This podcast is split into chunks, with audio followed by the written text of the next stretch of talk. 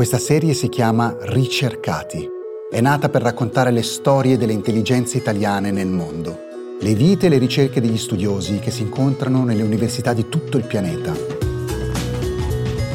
Ricercati è prodotto da Cora Media in collaborazione con Intesa San Paolo On Air. La puntata di questa settimana è di Mario Calabresi.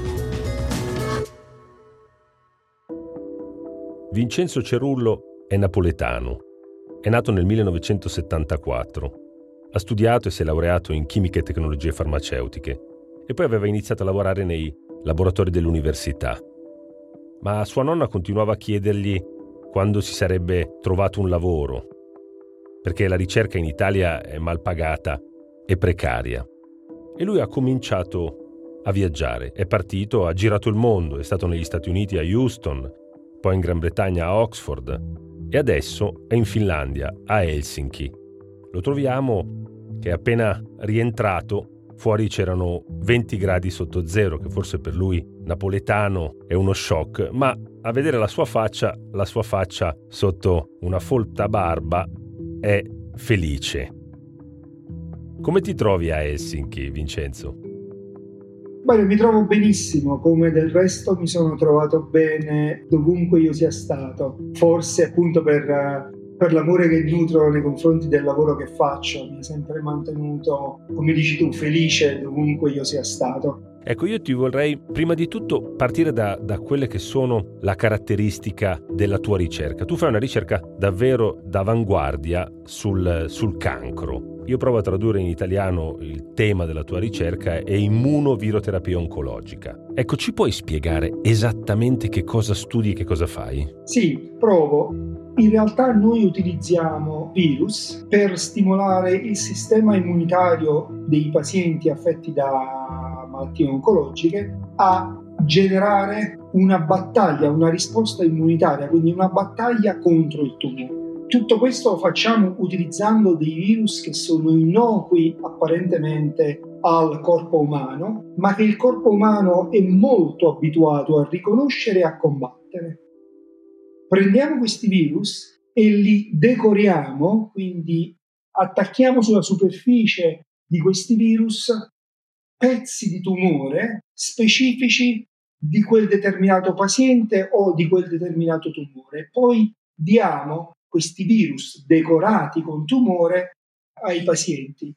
Quando il sistema immunitario, anche se malandato, se vuoi, di un paziente oncologico vede un virus, poiché noi dal punto di vista proprio evoluzionistico, noi umani siamo estremamente bravi a montare risposte immunitarie contro i virus, quando il sistema immunitario vede questi virus reagisce contro il virus. Ma essendo i virus decorati, quindi come dico io, vestiti da tumore, la risposta che il nostro sistema dà, oltre a montare una risposta immunitaria contro il virus, monta anche contro il tumore. E questo è un aiuto grande che il paziente, che il sistema immunitario del paziente può dare a altre terapie per appunto combattere e sconfiggere la malattia.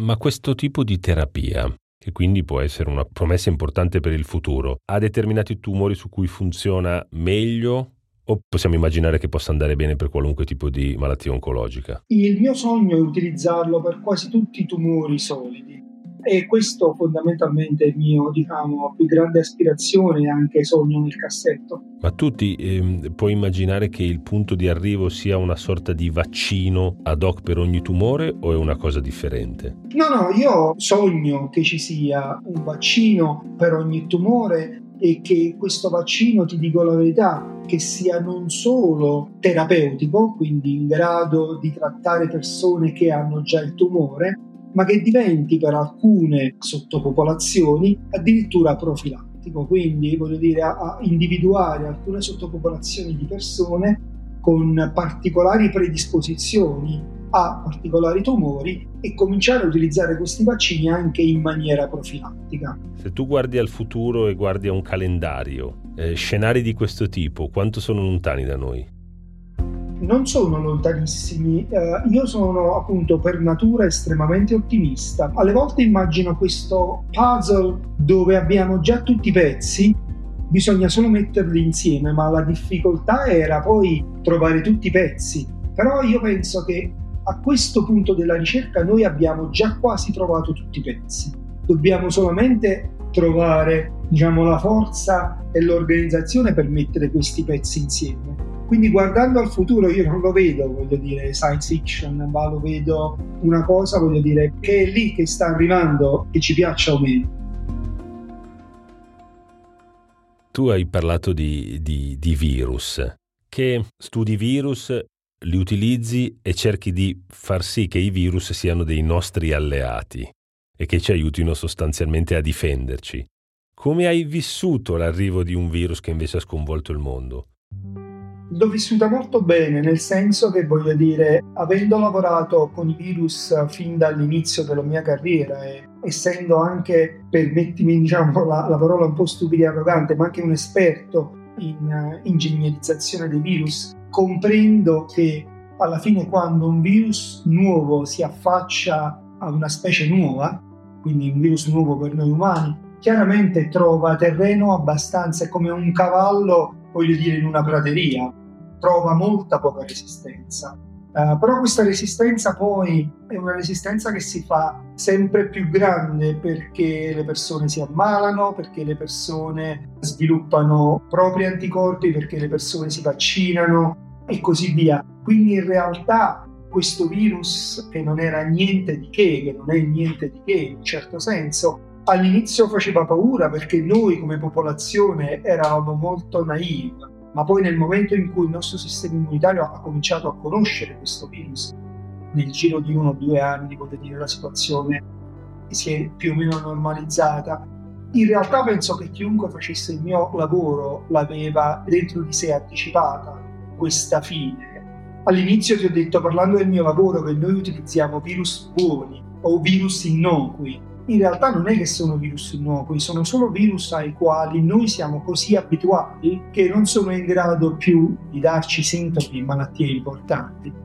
Nel tuo laboratorio, quante nazionalità ci sono? Tante, anche se la maggior parte, voglio dire, forse la più rappresentata è l'Italia io penso a un gruppo di più o meno una ventina di persone, sicuramente il 50% sono italiani, il resto poi, voglio dire, ci sono finlandesi, in Finlandia ci sono due lingue ufficiali, quindi anche lì diciamo finlandesi sia di, di, lingua svedese che di lingua finlandese, o ragazzi dalla Spagna, dal Libano, Francia, un po' da dovunque, non manco mai contate, però veramente tantissime nazionalità.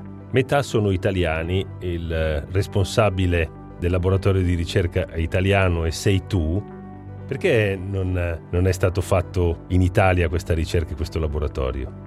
Guarda, non c'è un motivo in particolare, cioè vorrei tanto dirti e raccontarti la storia, diciamo, del, dell'italiano cacciato e deluso dall'università, però voglio dire, diciamo, non è una storia che mi appartiene, nel senso che io da quando, dal mio secondo anno dell'università, quindi quando ero veramente studente, che fui colpito da un mio vecchissimo professore che mi illuminò, mi innamorai di questo lavoro e fondamentalmente ho sempre solo perseguito l'idea di fare questo lavoro già in una maniera estremamente opportunistica nel senso buono del termine nel senso che ho sempre seguito l'idea di dove poter fare questa cosa bene un poco alle volte ho detto come un giocatore di calcio sai che alla fine non è che se nasci a Napoli devi per forza giocare nella in quella squadra. Cioè, se, se, ti piace giocare a calcio, poi il tuo fine diventa quello di giocare a calcio,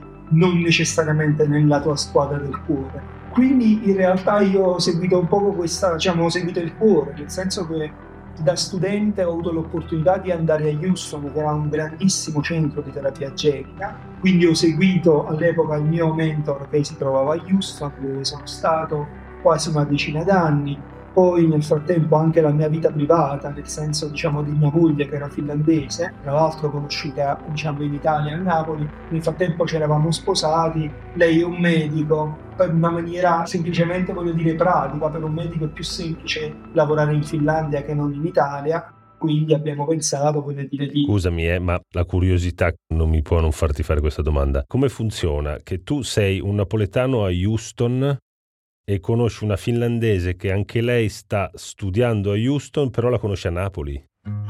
Sì, conosco a Napoli perché Maria è pediatra, all'epoca eh, era specializzata in pediatria e aveva fatto domanda per andare a fare un periodo di, dai chiamiamolo Erasmus, ma non si chiama Erasmus, periodo di scambio culturale con la pediatria di Bologna per qualche motivo finisce a cardiologia a Napoli e quindi è lì che ci siamo più o meno incontrati. Poi io ero a Houston per fatti miei, lei era a Houston per fatti suoi e poi voglio dire in quel decennio ci siamo conosciuti, fidanzati e poi sposati e quando ci siamo sposati abbiamo cominciato seriamente a pensare a una famiglia, siamo poi atterrati in Finlandia e ci sembrava, voglio dire, un ottimo compromesso. Tu quando sei arrivato in Finlandia parlavi la lingua, almeno una delle due lingue che si parlano lì? No, io ti dico la verità, neanche adesso dopo 15 anni di Finlandia parlo la lingua. In realtà eh, Finlandia ha due lingue ufficiali, come dicevo, il finlandese e lo svedese, e io non parlo nessuna delle due. Quindi voglio dire, io comunico e vivo la mia vita in inglese e in italiano. E come hai fatto? Come hai fatto a diventare direttore di un laboratorio di ricerca, di un dipartimento, senza nemmeno parlare la lingua del paese? Beh, questo, diciamo, da questo punto di vista do l'onore al merito all'università dove lavoro, cioè la, la Finlandia è un paese estremamente liberale ed estremamente meritocratico, quindi evidentemente voglio dire se tu sei bravo non ci fanno tanto caso al fatto che io, però per me devo dire la verità, ancora oggi mi meraviglio perché penso che in poche altre parti del mondo ci può essere un ordinario direttore di un centro di ricerca che non parla la lingua di quel paese. Tu hai detto è un sistema meritocratico, tu sai che in Italia sul tema del merito c'è parecchia polemica. C'è chi dice che il merito va messo eh, al, al, primo posto e c'è chi dice che invece il merito è poi un modo di penalizzare e di dividere. Cosa pensi tu? Io penso che il merito va messo al primo posto, ma in una maniera molto strategica, cioè nel senso che, voglio dire, perché il merito è una parola anche se vuoi vaga, cioè, che vuol dire merito? Ha più merito una persona, per esempio nel mio campo di ricerca, ha più merito una persona con tante pubblicazioni o una persona che sappia insegnare veramente bene o una persona che riesce a dedicare tempo a determinate attività che sono urgenti in quella determinata università in quel momento. Cioè che vuol dire merito? Perché il merito è un concetto che va allineato a una strategia quindi io devo avere in mente mia una strategia molto ben precisa per poter dire se questa persona è più meritevole di un'altra. Perché il merito non è una cosa oggettiva, ma una cosa, voglio dire, soggettiva alla mia strategia. Se io cerco un cuoco, è inutile che mi prendo un bravissimo ricercatore, perché io sto cercando un cuoco. E viceversa, se mi serve un ricercatore, è inutile che mi prendo. Quindi voglio dire, merito vuol dire tutto e nulla, e io personalmente, voglio dire, non sono neanche un buon esempio perché di fatto io ho anche una affiliazione parziale, part-time, all'Università Federico II di Napoli, dove sono stato chiamato in base al mio merito, cioè nel senso che a un certo punto quando l'università si è resa conto che avevo qualcosa da dare, ha avuto la forza, il coraggio e l'intraprendenza di contattarmi e di fatto di convincermi ad avere un corso là e ad avere un piccolo laboratorio là. Tutto questo per dirti che quando secondo me se c'è uno bravo, poi le università non è che stanno lì a dormire, cioè eh, si fanno avanti a dire guarda se vuoi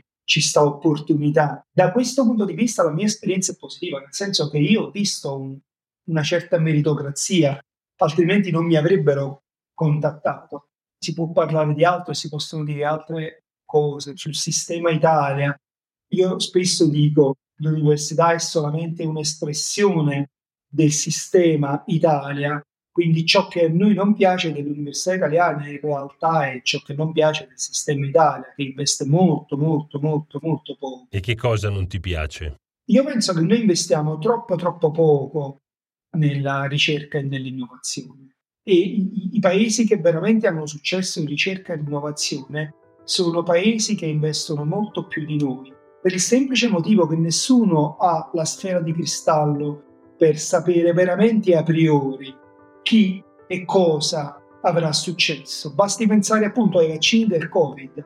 Eh, I vaccini del Covid, voglio dire, hanno tentato di fare qualcosa per il cancro da prima che io cominciassi a fare questo lavoro e sono sempre stati, hanno sempre avuto molto poco successo. Erano tecnologie, nella mia opinione, quasi obsolete.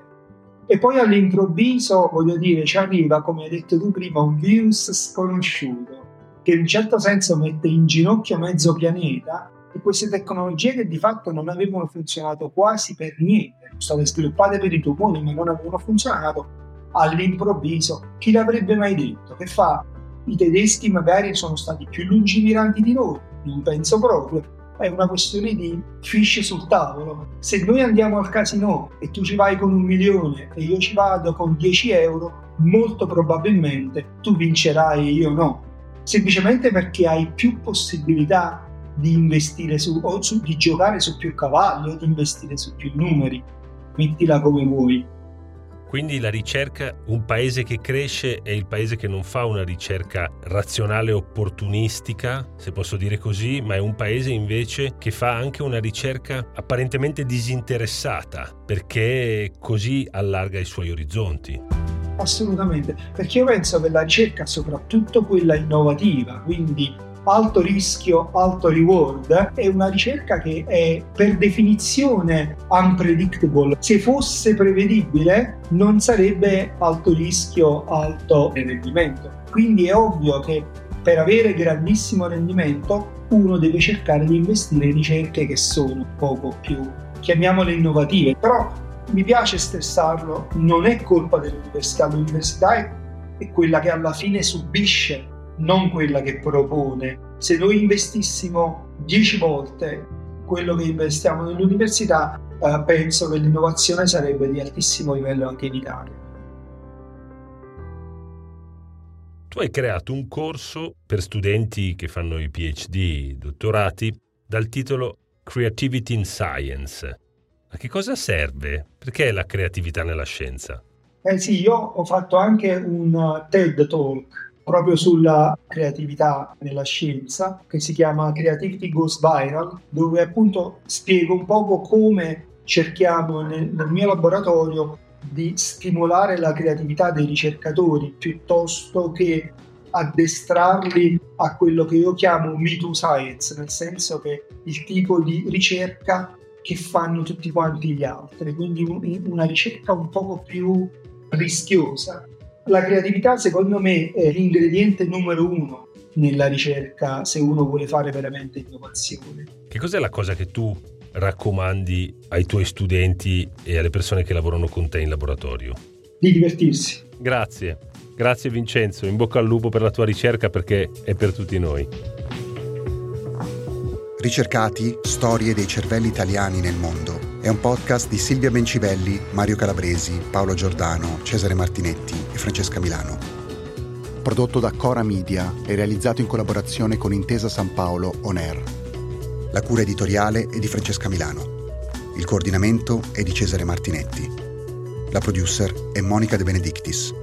La sound designer è Lucrezia Marcelli.